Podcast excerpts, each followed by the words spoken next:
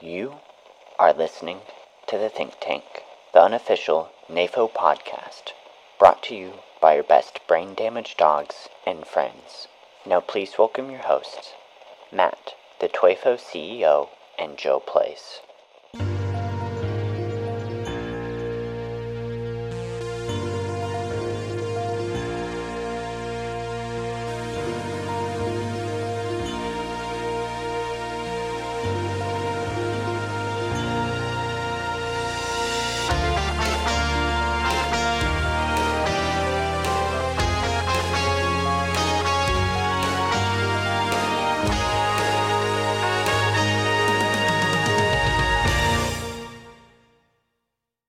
And hi, it's Matt. Welcome to this week's Think Tank. And it's just me and Joe this week. We're just going to be catching up on what's happened over the last week. Uh, we had two really good guests uh, over the last couple of weeks. So just a nice, quiet half an hour chat with me and Joe, I think. Um, so, hi, Joe. How are you doing? Hi, I'm all right. How are you? Yeah, I'm okay.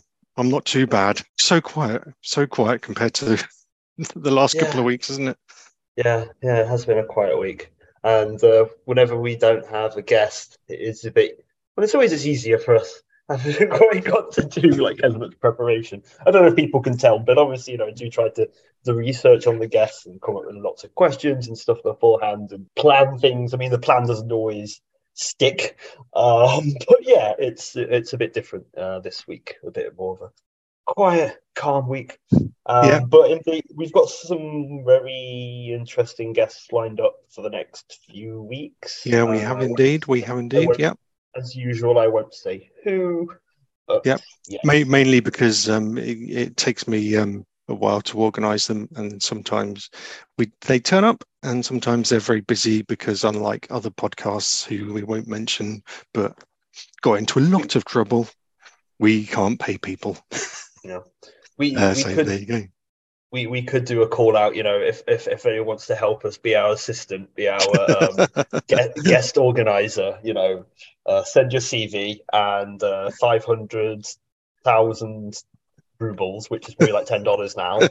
And um, yeah, you got the job. Yeah, got the job. Yeah. yeah, yeah, yeah. Yeah, fair enough. Um, so, do you want to do you want to take us through what you what you've seen happening over this last week, Joe? Well, I think the main thing is the counter-offensive. This has apparently been launched, they say. Um, obviously, we've seen various attacks taking place in the south, but also the east. Details are very blurry. There's a lot of media blackout, obviously, as there will be. And I think what is quite striking, and I think what has annoyed me a little bit, to be honest with you, is the proliferation that of propaganda and and misinfo, whether it's deliberate people uh, sharing Russian propaganda, you know, all the tanks were destroyed, everything was destroyed, or whether it's just people trying to get engagement by using old footage hmm or whatever. I, I see a lot of this. Yeah. So you know, I really want people to be a bit more careful, to be patient. And yeah, because I mean, I shared a meme of the the, the tank uh, I took from Reddit. You know, like oh, the leopard is kill, and then it turned out that, that tank was rescued, which was quite funny. But yeah, Yes. this is all this is all we've seen. One like one tank was hit. Like some okay, yes, some tanks were destroyed. It's gonna happen. It's a war. No one said it's gonna be easy. Just relax because uh, trust in the ZSU. That's what I say. And there was a somebody put out some videos of Bradleys from that famous field um, being repaired, so they were recovered as well, and they're undergoing repair. Um, so that just highlights the difference. You know, the Bradley gets repaired, the BMP melts. Basically, that's the difference. Um, Yeah, and the the people quality of- survived. The people survived as well inside. So um, rather than having to ride on the roof and get shot, they can. Yeah. Um, and it's very frustrating. You know. you get your journalists like what's his name, Julian Ro- Oh. Yes. yeah, who's always like, oh, it's all over, it's all over. It's, Um, it's finished, and it's not even. Yeah. I don't think it's actually started properly yet. I, do you think? No, I don't- I, I, no, I don't think so either. I think it's just the, this is a beginning. And this is the thing, though. When is there a definitive moment of a counterattack? There- there isn't. always- yeah, There's, at the moment, it looks like sort of poking away at the edges to see a weak point or where they've not tried anything before, or or just somebody um, or a Russian guy has just gone on for his lunch and um, left left his post and it's empty. You can tell that I have sort of high level military knowledge there. And mm-hmm. um, but but you see, what I mean, they, they sort of got to poke away and find because you don't want to go headfirst into sort of like uh, trenches and mines and and and sort of just get destroyed. Yeah. You need to find weak points, don't you? I would have diff- I would have thought, not being a military person, but from you know what I've seen, that would be the sensible thing to do, and I guess that's what they're doing. And for what I understand, you know, some villages were liberated in Zaporizhia, mm-hmm. Mm-hmm. Um, yeah. But I think you know the, the the fighting in the south is going to be very different to the east, where they're a lot mm-hmm. more fortified. That's going to be quite difficult um, whereas I think the South is all going to be like long range strikes, pushing withdrawal, right, more like I think more like we saw in Kherson, you know, where mm-hmm. they didn't have to charge all of their men in, just bomb them enough until they're like, oh, okay, let's go. Yeah. And the thing is, I, I think that if they take it to like, if they get, if they could get to like Melitopol, this is probably what could happen with even Crimea, right? If, if Donetsk and Luhansk, which is going to be the difficult one. But mm. let's see. Let's, we just have to wait and see and be patient. And yes, there's plenty of stuff you can be doing to help, which isn't sharing. You can find people buying equipment. You can donate, do things like this, mm-hmm. and just make fun of people spreading nonsense. Like today, this former Senator Dick Black. Oh, um, yes, I sent I, I sent him a, a very fine meme actually. Um, very and, pleased uh, with that one just before we started recording, someone posted his comments as proof that the thing had failed, the counteroffensive had failed, and I just found it really funny. And yeah, I mean, I gave the guy a block. I hit, a, I hit, I hit a meme at Dick Black and uh, carried on carried on with my life. Um, yeah, um, but yeah, that's like the main thing. And obviously, we've still got Kherson um, the the effects of this are continuing and the reaction of the world. I don't know. I don't know what's going on. Uh, I know a lot of Ukrainians there personally, but I, I have the UN turned up yet? Have there, no. Have there anyone? No? no. Apparently, they were waiting for security guarantees before they did anything. Mm-hmm, mm-hmm. Um, which are obviously not going to be forthcoming. It's uh, it's just, and the there's been zero coverage pretty much of anything. You know, in England, I can tell you now, there's there's not been anything really. And there doesn't seem to be a, any major response from the government either, which is yeah. The EU have said it was an act of terror. I don't know if that has any meaning. Uh, I mean, I'm glad they said that, but I'd like mm. to know. We should have a bit more than just a strongly worded letter. I don't know. I'm not asking, you know, EU to come in like send their troops to Ukraine, but. I feel they could do something. It's just, re- uh, yeah, and and we saw the Russians shelling uh, rescue boats as well, which was and again yeah. nothing is done and nothing yeah. is done and yeah. they ignored and they just so you know i've rapidly come to the conclusion that if you've got a, a nuclear weapon then you can pretty much do whatever you want yeah, apparently yeah oh, the nuclear thing is an interesting topic and i think that's probably for another day you know mm. i do think in an ideal world no one should have them because it just apparently gives you carte blanche to do anything. I do think probably had Russia not had nuclear weapons, there would have been a much probably would have been a military response from the West. But yeah, absolutely, yeah. There definitely would have been. Yeah, uh, I don't yeah, doubt that I, at all. You know, maybe um, it's maybe everyone can collectively agree to get rid of nukes, but starting with Russia or something like that. Yeah, yeah, that, that makes sense. That makes that makes complete yeah. sense to me. Yeah, let's do that with a DMZ, DMZ in the. Uh... I, I, I, quite like the idea of not having weapons that are like horrific for humanity and the planet. Sorry, call me call me a crazy hippie. I, I, don't like things that can kill millions of people in one go. Yeah. Sorry. but on on the other hand, it shouldn't be a reason to not take action against people doing this sort of stuff. Mm-hmm. Um, which is what we discussed with Ben last week. So, which was uh, that was good, wasn't it? So, um, what did you make of Ben and Paul while we're while we're talking about this? Yeah, I think it, they were both quite interesting guests talking about different, uh, very related areas. Like well, every time we've talked with our guests about the strengths of NATO and the mm-hmm. the important role it plays in disinformation.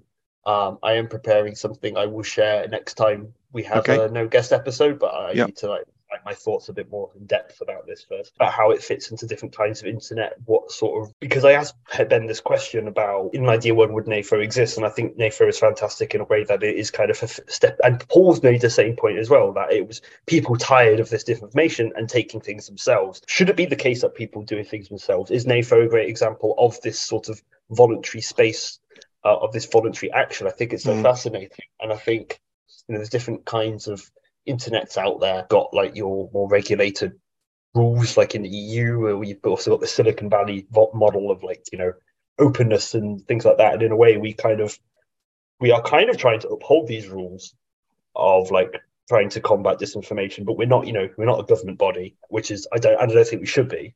Mm. Uh, I just think it's interesting, and I want to dig, dig, dig a bit into this. I think it's an interesting topic.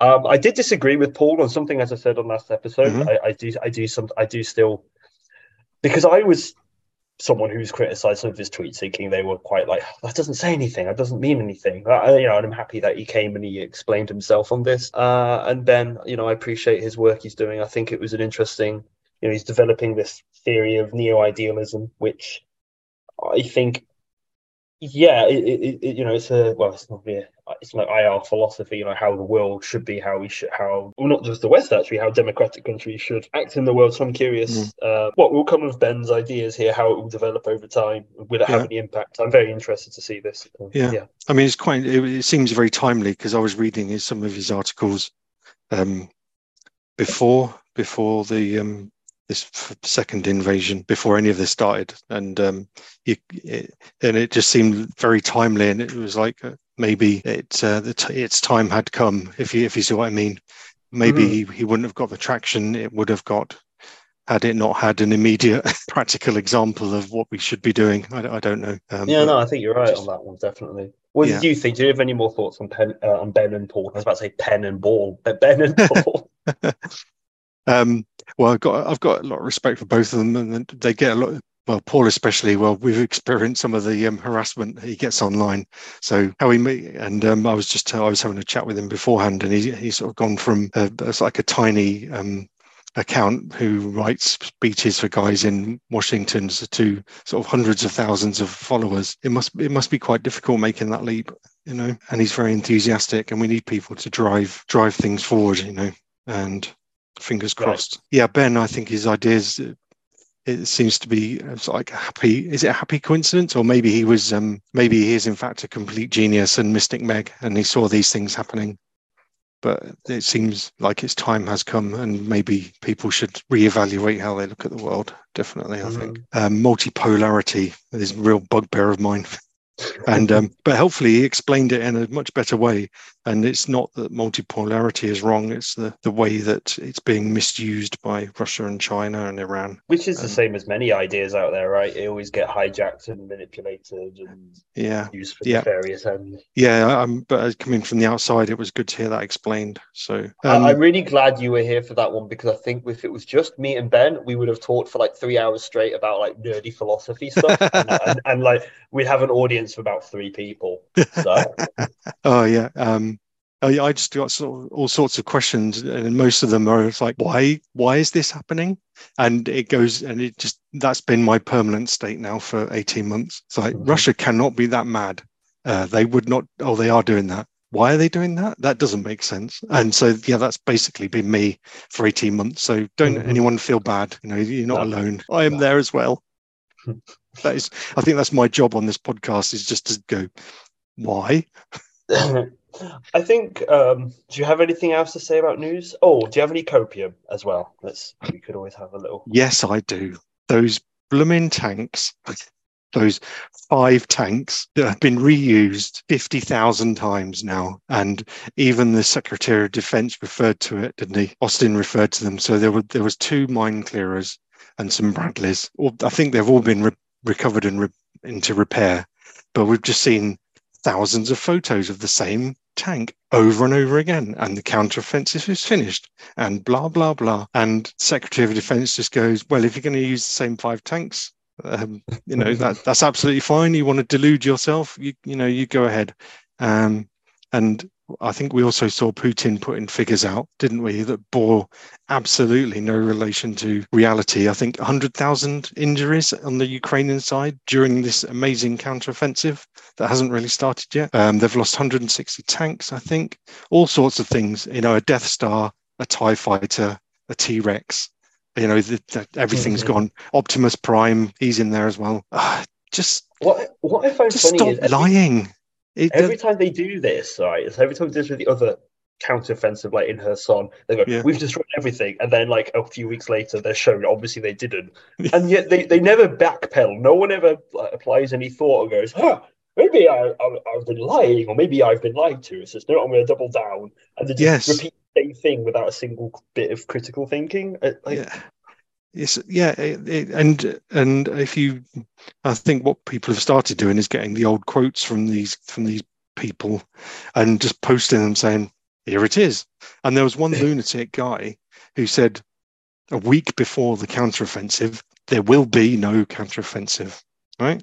Mm-hmm. And Oh, yeah. so it so everyone put underneath it remind me of this in a month and we didn't need the month. It was just two weeks. And we just posted the pictures of the tanks and and russians running away and russians getting shot by their own commanders. And you know uh, and but he didn't go oh yeah maybe i made a mistake. I wonder if i should reevaluate my life because everything seems to be everything i say is completely false and wrong and is disproved within a week.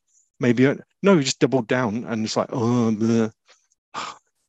go There's a lot away. about the, the, the well either I mean some of these people act because they are you know they are deliberately spreading disinformation. oh yes yes yeah and I think the the other people they live in such a like an echo chamber that they can't Mm. possibly they they they can th- their reality is confirmed for them online. And I suppose we're all guilty of this to an extent, right? Because that's how social media works, thanks to the algorithms and showing you what you want and all this. Yeah. stuff like that. Yeah. Uh, I mean, obviously Elon Musk is trying his best to get rid of this by basically flooding your for you with Nazis.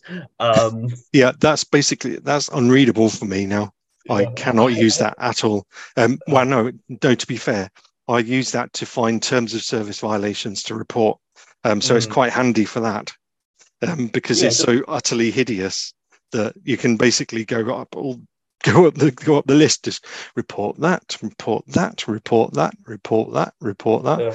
and they just uh, yeah.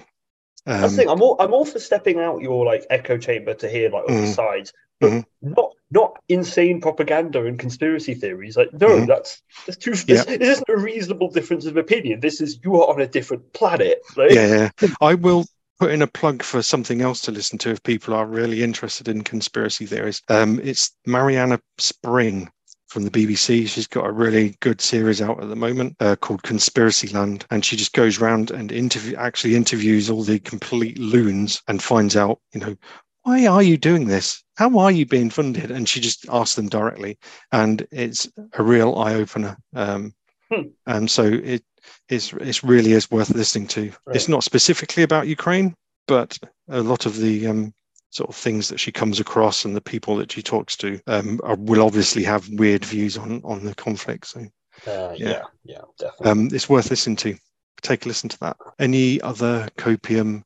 I think it's mainly been around the counteroffensive, hasn't it? And the continued lies around the dam. yeah, Yes. they, they, they have they, they, they've had their week of activity with the dam and the counteroffensive. They've gone a little bit quiet, and then they'll come back probably next week. So you know, yeah, yeah, yeah. Um, Nord Stream popped up again. Ah, Medvedev said, "Oh, well, yes, Yeah, he said, "Oh well, if you've blown up Nord Stream, it's okay. We can blow up your communication cables." I'm like, "Yeah, mate, maybe don't declare war on Twitter."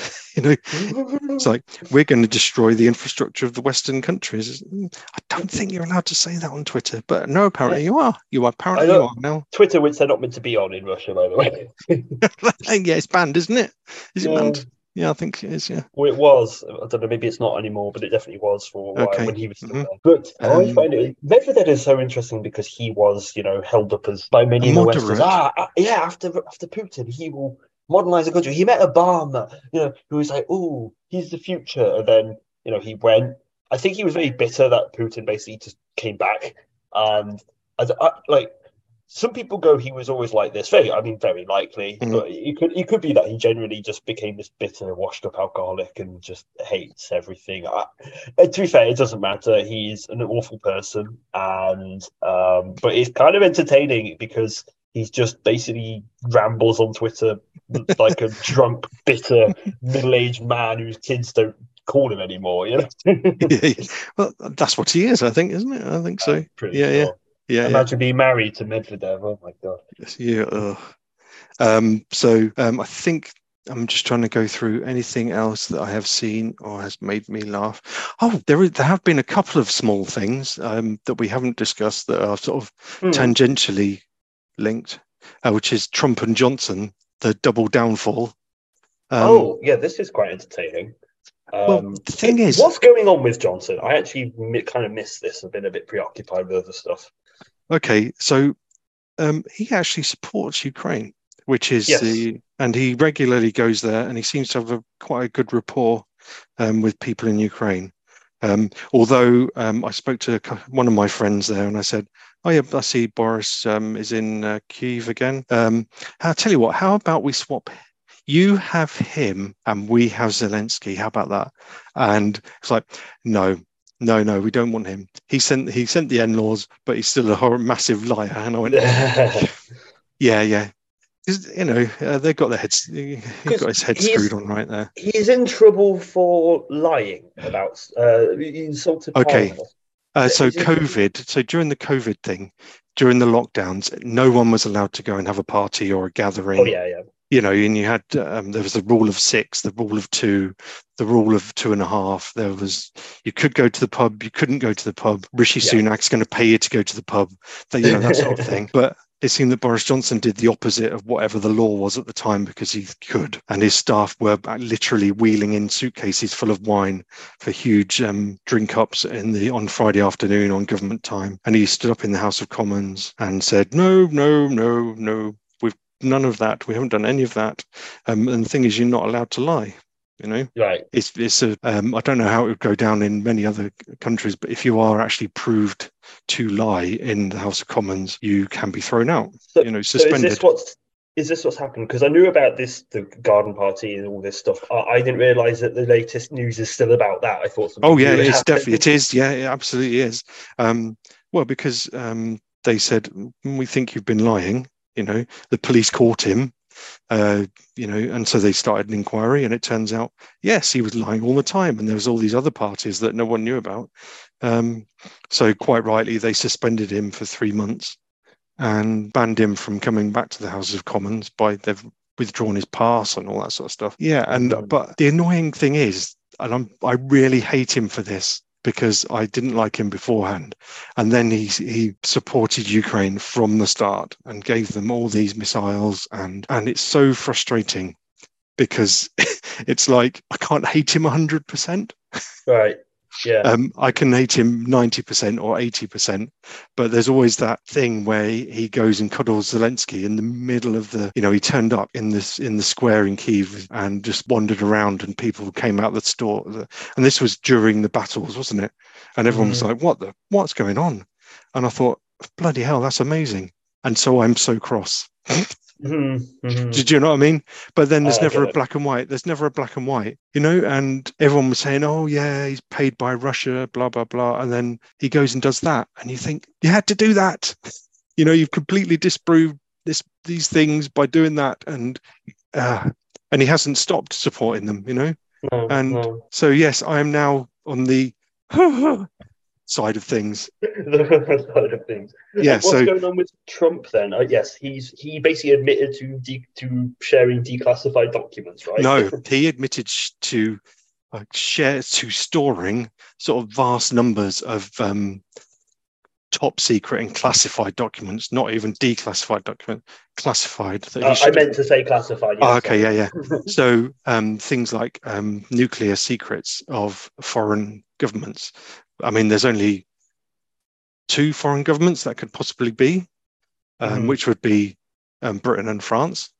No other foreign government that um, Britain that you, the US has sort of relationships to that level would have information. So, you know, he's, he's left British and French nuclear secrets in the bathroom of his house when when Russian and Chinese people are yeah, so he had the Russian and Chinese diplomats coming in for parties and things, and they would have gone, oh, what's all these boxes, Mr. Trump? Oh, yeah, yeah, just seriously have a have a look through, see what you can find, and who knows what he's put at risk, who knows who he's put at risk. But of course, he's done nothing wrong. It's a witch hunt. It's like, mate, you literally had the entire document library of the CIA and the NSA in But your bar been- in your bathroom. There are photos of the, the whole library in his bathroom.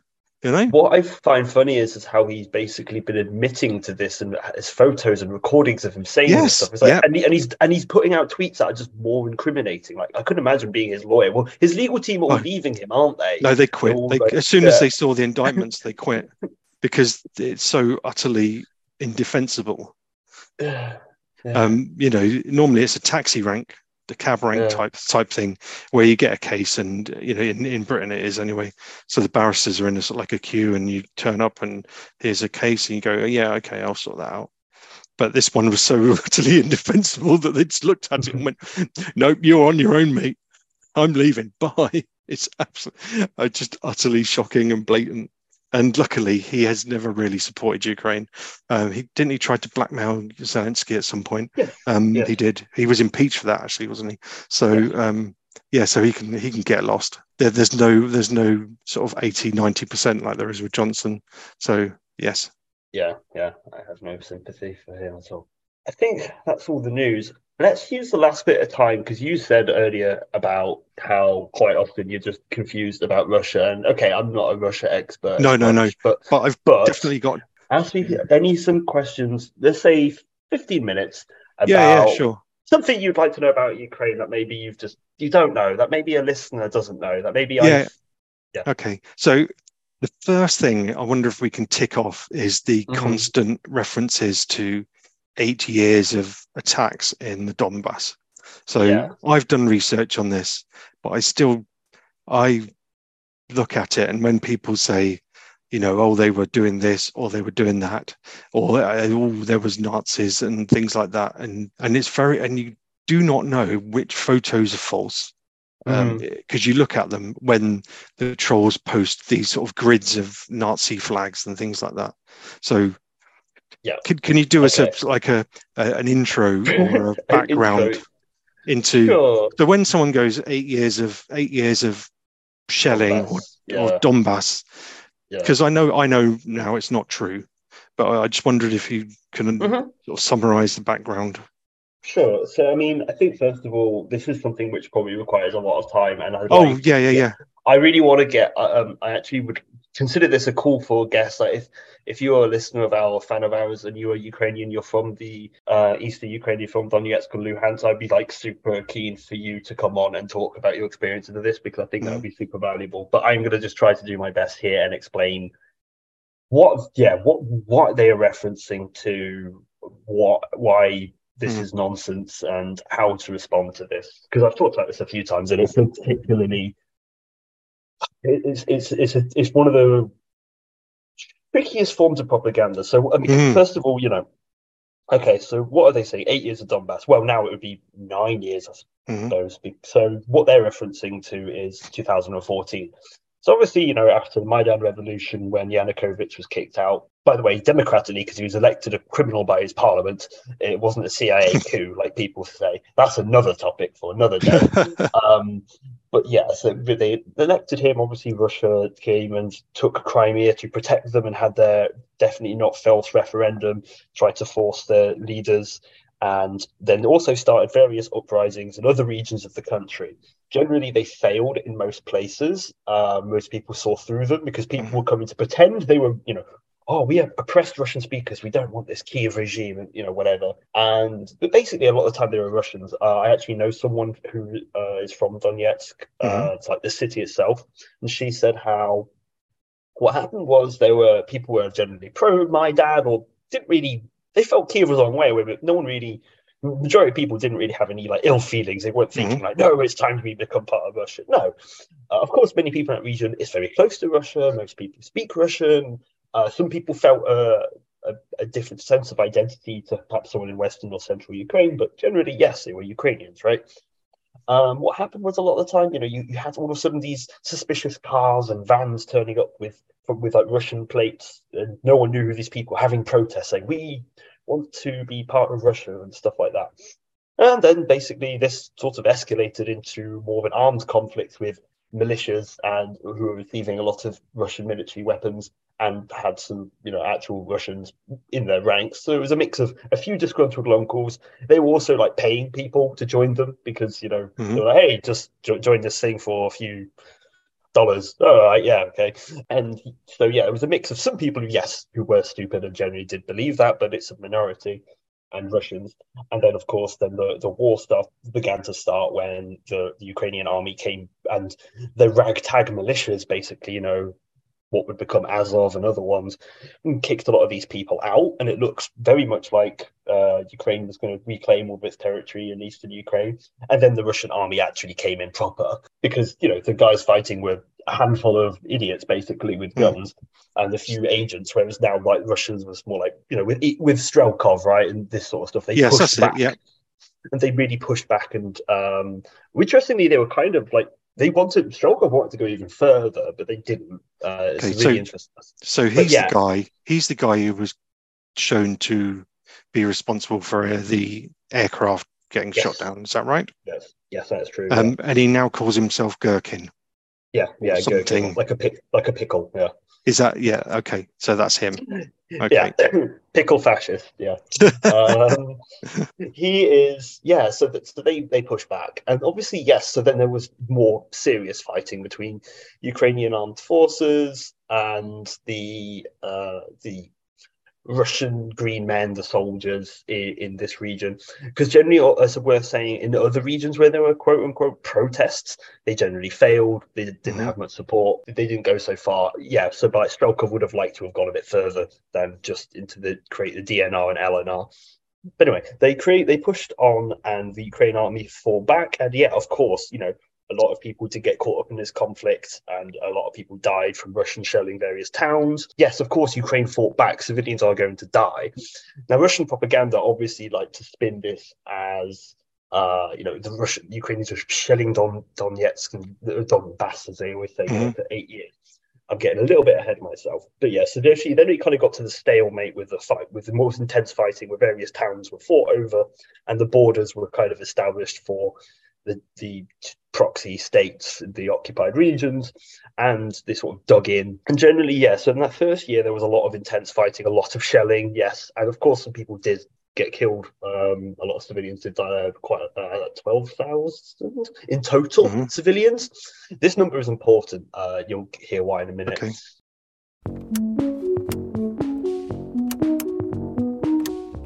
Hey everyone, I just want to say I make a small mistake here in the conversation you're about to hear.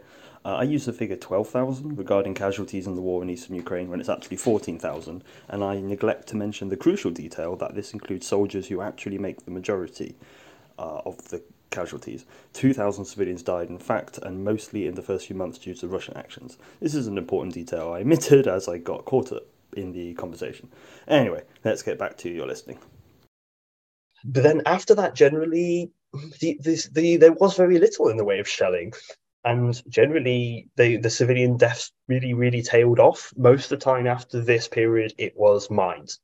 But Okay. Russian propaganda has has basically taken the statistic of twelve thousand civilian deaths to imply that twelve thousand Russian-speaking civilians in the Don in the Donbass have been bombed by Ukraine for eight years, well, during the war, and they sort of like to present Ukraine as the aggressor, that they were attacking these people who just wanted to use a self-determination to be part of Russia. No, basically, Russia k- k- took over these regions with their proxies. A lot of Ukrainians left, or some stayed there as hostage and kept their heads down. Um, and the standard of living in this region's really plummeted. You know, these these are industrial hubs, right? These were Mhm. these were the richest areas of Ukraine. They had loads of natural resources, factories, all sorts.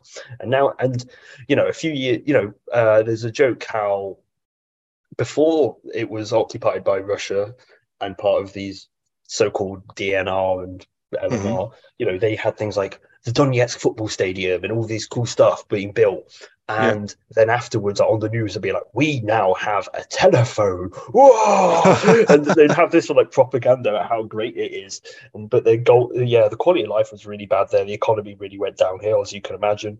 Um, But yeah, it's not Ukraine was not bombing Donetsk or cities or civil like, civilians during this Mm. period. Nearly all civilian deaths happening after the initial bit of conflict came from mines and things like this. But yes, in Russian world, Ukraine was bombing this area for so long. I've seen people look at these children; they're hiding in shelters, and and or they always point out, you know, whenever Ukraine says, "Hey, you killed our people," well, the children of Donetsk felt this way. It's like, no, they didn't. Like this is you're just lying, but this is the reality they've created to create a sort of Okay. even if you both sides bad, at least you know what I mean. That's Yeah, yeah, yeah. Well, it's a standard way of operating for them now, isn't it? So, yeah.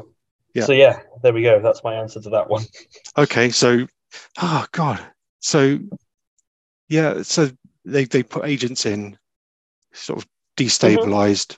sent the sol- sent soldiers in pretending to be agent, pretending to be sort of activists. Mhm. Then it became actual soldiers. Then they Mhm. shot down the plane. Then they Mhm. and they oh okay and because I remember seeing a video. There was a video of a armored personnel carrier from Ukraine barging through barriers in Mariupol, and Mhm. um, yeah, so that was when they took that back. And Oh, you said you missed. I didn't talk about. You said about like the thing with the Nazi flags and stuff like that. yes, Um, so just mention. where, where do they come from? Right, so you've got a few. First of all, a lot of them are photoshopped. That's that's actually Okay. a big thing. And second of all, yeah. So this is coming into the topic of like those early days of the war. hmm Ukraine's army had been hollowed out by corruption the years of Yanukovych, you know, the former president. And so, and basically, when the uh, these like militias kept popping up and protesters, and especially after a lot of the initial soldiers, you know, died or were injured fighting, hmm they really needed manpower. Ukraine needed manpower. Various oligarchs, including uh, Kolomoisky and some other guys, basically rich oli- oligarchs of Ukraine, funded basically militias, which consisted of football hooligans.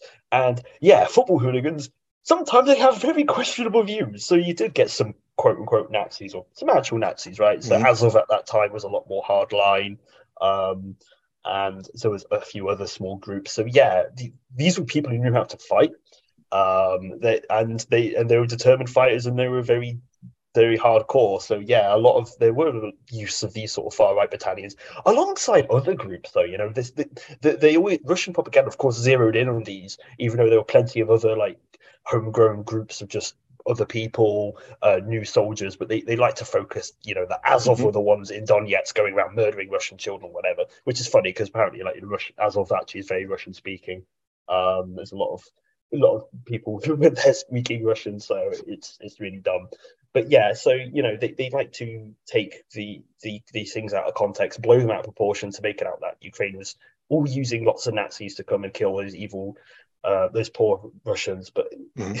it's basically just twisting the truth. And the thing is, as we've seen, you know, a lot of these groups have grown. They've been brought into the Ukrainian army and kind of cleaned out a bit. Um, Mhm. Some of like the head, like some of the more questionable people have sort of gone, or some of them have died in conflicts. This is a really complicated topic. Now we're talking about like the legacy of some of these groups. I think Mhm. that's a topic for another day. But yeah, Okay. basically, again, that they're, ta- they, they're exaggerating like a few small points of yeah, okay, there were some questionable people in these militias to go all Ukraine are Nazis. Okay, just, so these are these are militias from 2014, and they've Mhm, just yeah. carried it forward Mhm, um, yeah.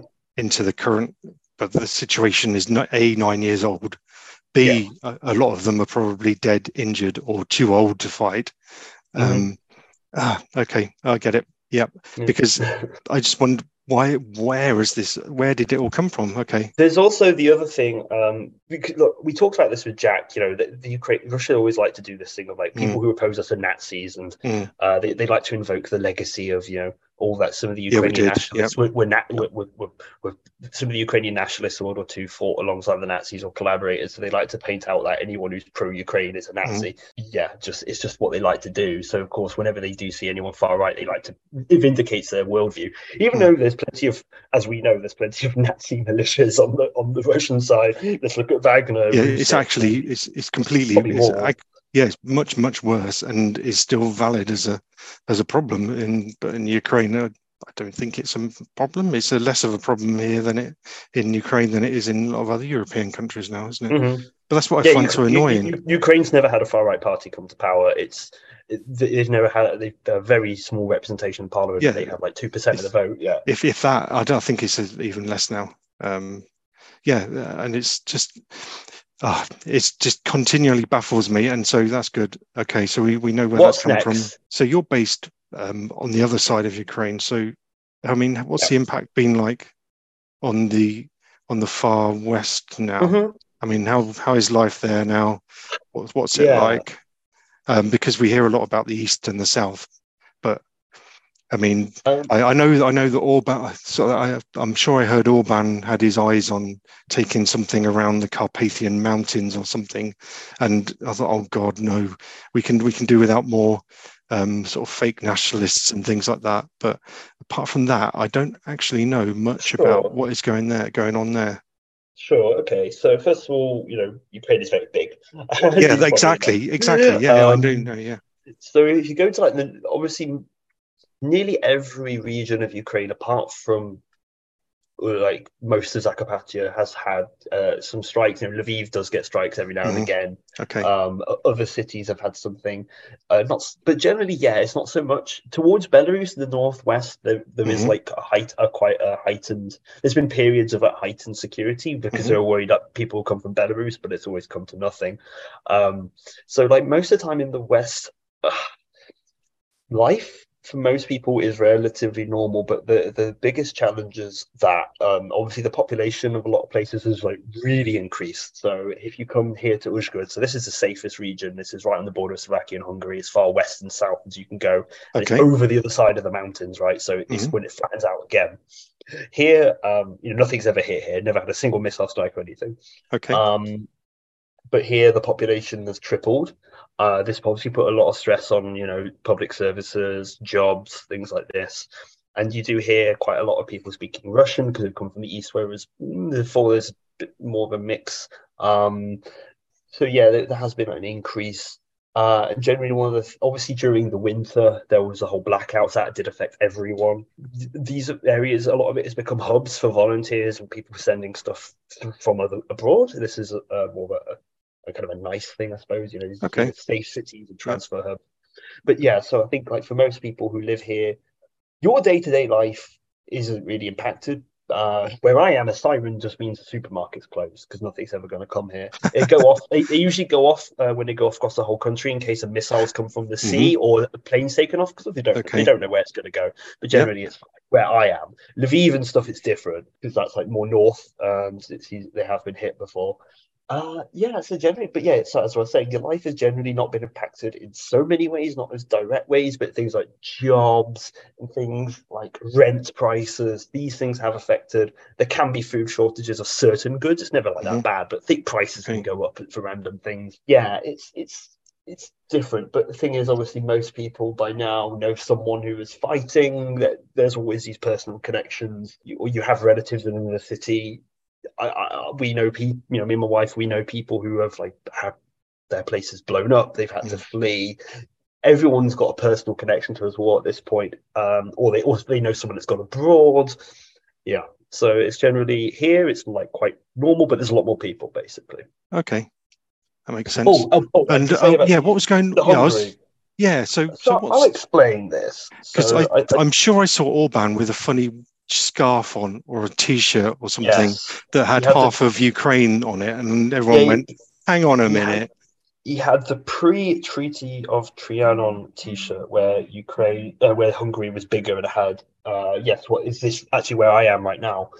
But this region, Zakarpattia, uh, is a very interesting historical region because it's always been a bit of a crossing point. It's been a really mixed culture, uh, culturally mi- and linguistically mixed area. You've had the, the, the actually before they were even known really as Ukrainians, the Rusins, Ruthenian people, Mhm. uh, Slo- Slovak, like, but like Slovakians, Poles, Jews, uh, all sorts of people mixing, uh, Hungarians, uh, Mhm. Romanians, Roma, yeah, very mixed area. Now, uh, basically, up in, it was part of Austro-Hungary, like a lot of Western Ukraine was. Yeah. Then what happened was, if after um, World War One, it became part of Czechoslovakia in part of the Treaty of Trianon. So it became part of Czechoslovakia. Uh, Czechoslovakians did a lot of work in this region. Actually, a lot of in Hung- in, in this town, Uzhgorod, there's a lot of Czech buildings. are quite like quite nice, quite old. Mhm. Uh, a lot of infrastructure was built by the Czechs in this region. Uh, and then after World War Two, basically the Hungarians nabbed it back. Then the, then the Soviets came and took it, and so the, and then it became part of the, the Ukraine's of Ukraine's border. I was going to say U- Ukrainian Republic border, Mhm. the Soviet Republic, and then it became part of Ukraine. Now, obviously, so for some people like Orban, it's like this was a, an injustice. There are there is a lot of Hungarian speakers, especially in this in, nearer the borders of Hungary, and they like to sort of claim that these people are oppressed and they want to be Oh, not again. And Russia have and Russia have of course also liked to stoke this. They used to try to fund other separatist groups. Uh, Yes. quite a long time of people who had a weird affinity to Russia. I, I, I learned recently a lot of old Soviet Russians retired in this region too. So there was a, Okay. a small degree of Russophilia, but never that big actually. So there Mhm. was always a, like a bit of an interest of like, yeah, let's let's show that Ukraine is oppressing these people here, and you, you know, just create this narrative. Mhm. But the thing is, a lot of the Hungarian speakers here, uh, uh, some of them have, have left, but uh, because they, they're a bit worried. But a lot of them have now become to feel.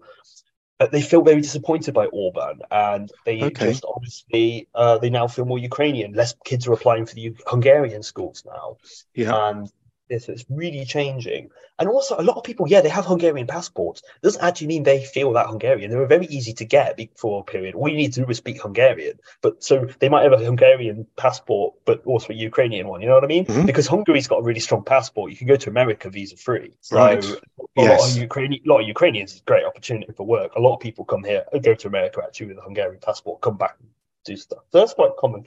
Um, so yeah, basically it's based on historical revisionism and nonsense. There is an element of truth in that. You know, some Hungarians have felt a bit annoyed by laws at making them speak in Ukrainian, but then there's also an issue of well, if they can't speak Ukrainian, they can't go to university here, so they just go abroad. So it's it's like well, maybe we need to help the Ukrainian. That's a really interesting issue, uh, and it's quite complicated. But like the idea that yes, Ukraine is oppressing Hungarian speakers is laughable. You can go down the road. Here's Hungarian. They write signs in Hungarian and Ukrainian.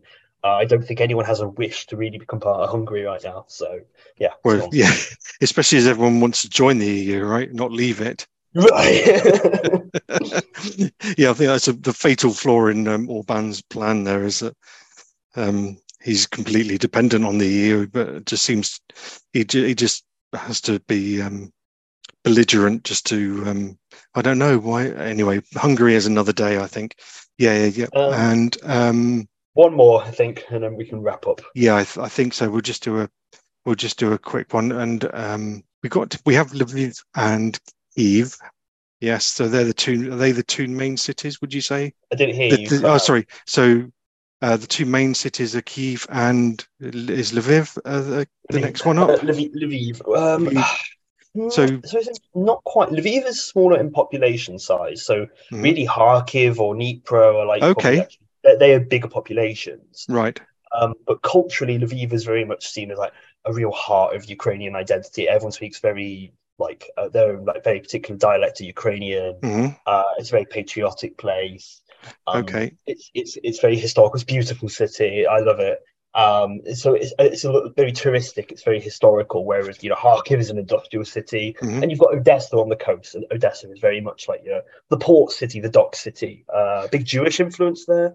Um, you know they have their own sort of dialect and slang, and Okay. kind of a mix of Yiddish and Ukrainian Ah, Russian interesting. and Yeah. stuff. Yeah. Okay. So Uh, yeah. um, I'm just trying to get an idea of the um the, the sort of different areas. So you'd say Mhm. the east is would be industrial. Am I right there? So the Yeah, east, yeah, yeah, yeah. And west, Uh, west has always more agricultural. Well, the south is obviously the major like agricultural thing, but west was more. Okay. West was also agricultural, historical. It's not Yeah. industrial. Um, now uh, Lv- Lviv is becoming a bit of a tech hub because of a lot of companies. Well, some of them in Kiev. Ukraine is a big tech hub in general, Mm. but a lot of them have gone to Lviv um, if they haven't gone abroad because it's very safe there. Okay. Um, yeah, so it is a bit different economically. Um, there's I've learned once of a stereotype. There's just Eastern Eastern Ukrainians think people in Western Ukraine all go abroad and are lazy and don't want to work, whereas they stay in Ukraine and make the and work there. There's sort of like a bit of a funny stereotype. Oh, okay. So that sounds that sounds a bit like um, soft Southerners and and sort of hard grafting Northerners in um, Mhm. in England, doesn't it? I think that's Yeah, yeah. okay. bit, actually. yeah, yeah, yeah. Okay. Yeah, I'm just trying to get an idea of the different different regions. Um, so Odessa down towards Transnistria, Moldova. Oh, and that bit in the Romania. south, bit Yeah. in the south, you see the like the strange bit uh, where it's like you, you kind of goes out and in again. Yeah. That's like a really interesting area. So that's Bessarabia. So that was part of Romania for a very long time. Okay. And there is super. I really want to go there. I've not. I've never been there. It's a bit tricky to get to because you have to like drive around Transnistria basically, and the roads are ah. quite bad. But Yeah. it's really ethnically diverse again. So there's like Bulgarians, Albanians, Romanians, all these different groups there. Yeah. People speak very different languages. And there's a place which is called like the Ukrainian Venice. It's meant to be. Re- yeah, it's meant to be really cool. okay. I really want to go. It's like water city. Sort of. Yeah, I'm, I was just trying to get an idea of this, give people an idea of the scale of the of the place because I think It's people huge, it is yeah. massive. It is a big big old country, um, but with a sort of comparatively low population. Would, would you There's say? a really good paper by one of the people who is lined up to be a guest one day, Mhm. uh, Eugene Finkel. Um, He talks about the different identities in Ukraine, and it's just sort of pre 2014. Okay. And it's interesting, he gets it right, you know, because like, it's changing, and he basically predicts how it will be change, and there'll be a more pro-Ukrainian, Ukrainian-speaking identity taking over in like areas which perhaps before, oh, you know, Okay, they I didn't really mind so much because they, you know, remember Ukraine and Russia had a close relationship for a lot of time, and so Of course it did. Yeah. Yeah. so, so, so a lot of people may just not felt the same identity as in the West, but like where who were a lot more Mhm. patriotic, let's say. Um, but it's changing because obviously people are feeling rejected. There are different identities and different relationships to language, and it, and it, it does change in the regions, but it's constantly in flux as well. It's, it's super fascinating. I will share this paper perhaps, or Yeah. you know what? No, yeah. I actually, it's funny. I started writing about this topic the other day in my blog. I want, you know, my thing about things that Okay. surprise me. Part, part go. of it, part of it, I'm writing is uh, what surprised me is the diversity, and so I will link the, when this episode comes out. I will publish that and uh, promote and link it. So if anyone wants to learn more great. read this paper, they can read a bit more from me. There Sounds we go. good. Okay. Oh, that's perfect. There we go. Uh, that's good. Thank you very much. It's nice to have a, an in-house expert. Yeah. Got to talk Um, about Ukraine for yeah. a bit. Like So, how is your um, doctorate coming on? Fine, fine. Yeah, I'm coming to the end. I've got to submit for my review this in a few, in a few, not long now actually. Uh, oof, Okay. by four day time by what day? Ah, Im- Tuesday. Uh, and then Oh, that's not wow, the final. okay. That's not the. Oh no, that's not the final thing. Don't worry, Okay. it's not that bad. It's Uh, like, it's- and, then, and then I'll get some feedback, and then I'll be submitting it for the for the end sometime in August or something. And I'll be popping Okay. back to the UK to do uh in, at the end of in this autumn for a little bit. And then yeah, Brilliant. Don't know. Fingers Uh, crossed. Fingers Yeah. crossed. Oh, Okay. be a doctor. We'll have a doctor on the pod.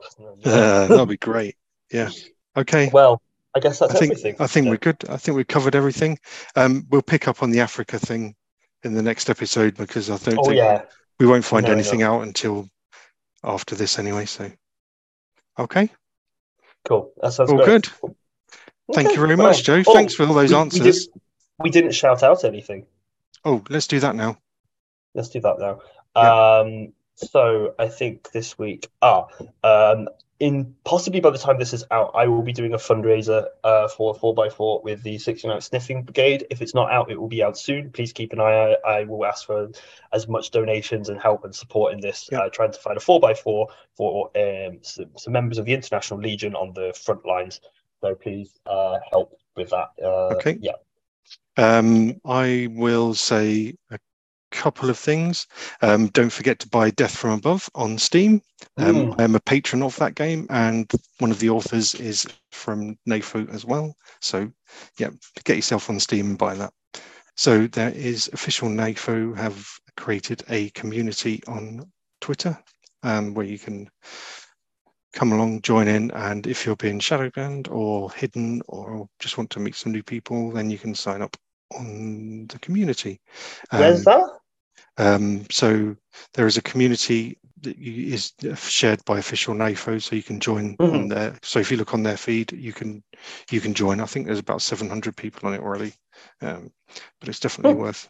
Um, it just means that you can share stuff um, without being hassled or um, banned or you, you just know what I mean. So you know how Twitter Sounds great. communities work. Yeah, it's a really good good idea. Um, so we'll give them a plug for their store as well. Uh, you can buy mugs and t-shirts and patches and all sorts of things. So um, head on over there and get yourself a mug. Great. That sounds fun. I'll have a look Yeah. at that. I even I missed that. Um, Well, I guess that's it for today. Yep. And hopefully we'll have a guest next week. Our Yeah, I think no. full uh, again. yeah, I think we will. Yep. Um, all right, mate. I'm going to Okay, get something good to eat. Yeah, Cool. thanks, Joe.